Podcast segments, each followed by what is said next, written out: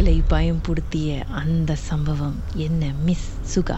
இது வந்து நான் படிக்கிற டைம்ல நடந்ததுக்கா நான் என்னோட யூனிவர்சிட்டி டேஸ் அது எந்த யூனிவர்சிட்டி நான் மென்ஷன் பண்ண விரும்பல. ஏன்னா அது நிறைய பேருக்கு தெரியும் அங்க படிச்சவங்களுக்கு. எங்களோட ஹாஸ்டல் வந்து கேர்ள்ஸ் ஹாஸ்டல் பாய்ஸ் ஹாஸ்டல் தள்ளி தள்ளி இருக்கும்.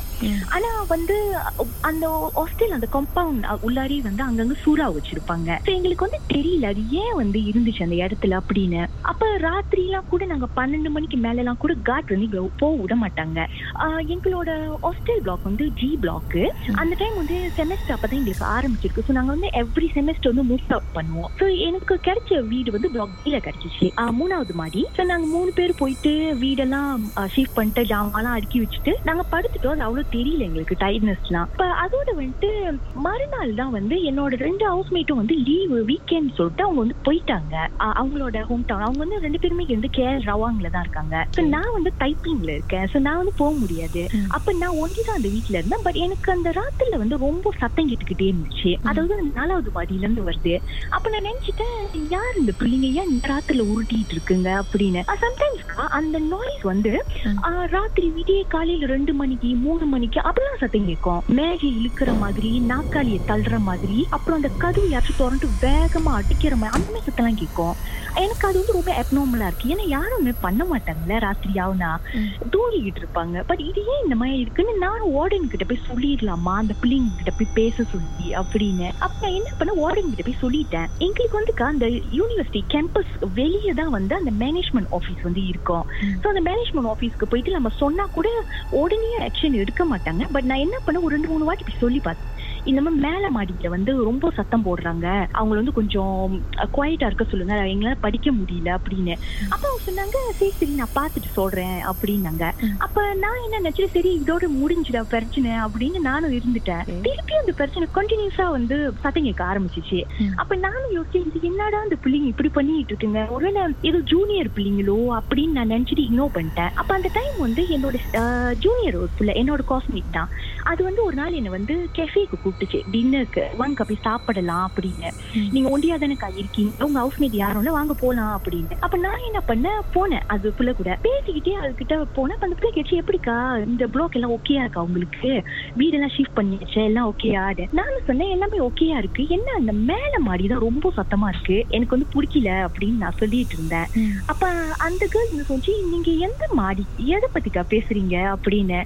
நான் சொன்னேன் நான் இருக்கிற என்னோட அந்த வீட்டு மேல மாடி தான் நாலாவது மாடி அப்படின்னு. அப்ப அந்த பிள்ளை சொன்னி அக்கா அந்த வீடு ஐயோ ஷுவர் நீங்க அந்த வீடு தான் சொல்றீங்களான்னு? ஏன்னு கேட்டேன். அந்த அக்கா அந்த பிள்ளை சொன்னி அக்கா நீங்க பின்னால் திரும்பி பாருங்க அக்கா அந்த வீடு வந்து கோச வீடு. நீங்க எங்க இருந்து சத்தம் வருதுன்னு சொல்றீங்க? நீ என்ன பத்தி கேக்குது?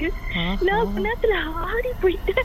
என்ன என்ன சொல்றேன் அப்ப அந்த பிள்ளை சொன்னி நாங்க கரெக்டா அந்த பிளாக் கீழே தான் கணிக்கிறோம். அப்ப நான் கெஃபிக் போயிட்டு இருக்கோம் அந்த பிள்ளை சொன்னி அக்கா நீங்க திரும்பி மேல பாருங்களேன். அந்த வீடு கோசமா இருக்குக்கா. எந்த அப்படியே வந்து லைட் எல்லாம் அடைச்சி இருக்கு யாருமே இல்ல. நீங்க எந்த வீட சொல்லிட்டு இருக்கீங்க? அப்படின்னு. நான் மேல பார்த்து நானே அப்பதான்க்கா தெரிஞ்சு போயிட்டேன்.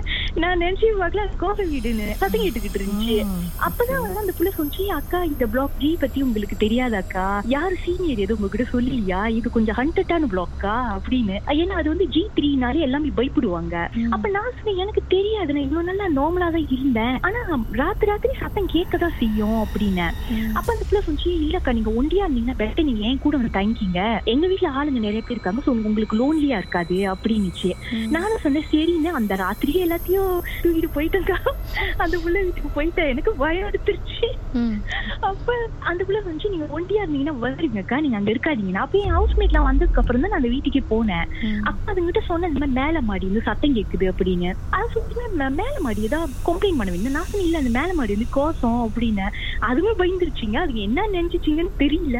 அந்த வீட்டை விட்டு போகணும்னு பேசிக்கிட்டு இருந்துச்சுங்க. அப்ப நானும் என் ஜூனியர் கிட்ட சொன்னேன் நான் வீடு மாறிட போறேன். பயமா இருக்கு அப்படின்னு.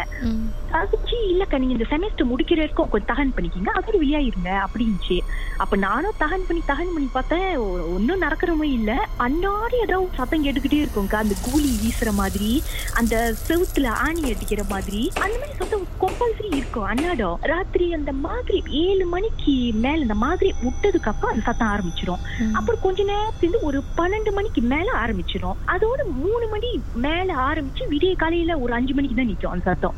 ஒரு நாள் அப்படிதான் உட்காந்து நான் அசைன்மெண்ட் செஞ்சுட்டு இருக்கேன் விடிய காலையில ஒரு ரெண்டு மணி சம்திங் இருங்க சுகா அப்படி லைன்ல இருங்க. பாட்டுக்கு பிறகு அசைன்மெண்ட் செஞ்சுட்டு Okay, இருக்கும்போது என்ன நடந்துச்சுன்னு பேசலாம். ஹோல்டனா ஓகேக்கா மர்மமான சம்பவத்தை நீங்களும் எங்களோடு பகிர்ந்துக்கணும்னு நினைச்சீங்கன்னா வாட்ஸ்அப் பண்ணுங்க. பூஜ்ஜியம் மூன்று ஆறு நான்கு ஒன்பது ஒன்று மூன்று மூன்று மூன்று மூன்று. உங்க பெயர் அதுக்கப்புறம் ஹேஷ்டாக் எம் டி அப்படின்னு டைப் பண்ண மறந்துடாதீங்க. மர்ம தேசத்தில் இடம்பெற்ற கதைகளை மீண்டும் கேட்கணும் அப்படின்னு நினைச்சீங்கன்னா ஷாக் என்ற ஆப்லயும் இருக்குங்க. S Y okay language setting தமிழ்னு செட் பண்ணுங்க. சர்ச் பட்டன்ல மர்ம தேசம்னு டைப் பண்ணுங்க. ஷாக் காஸ்ட் பக்கத்தில் மர்ம தேசத்தில் இடம்பெற்ற எல்லா கதையும் நீங்கள் கேட்கலாம். Nirvana.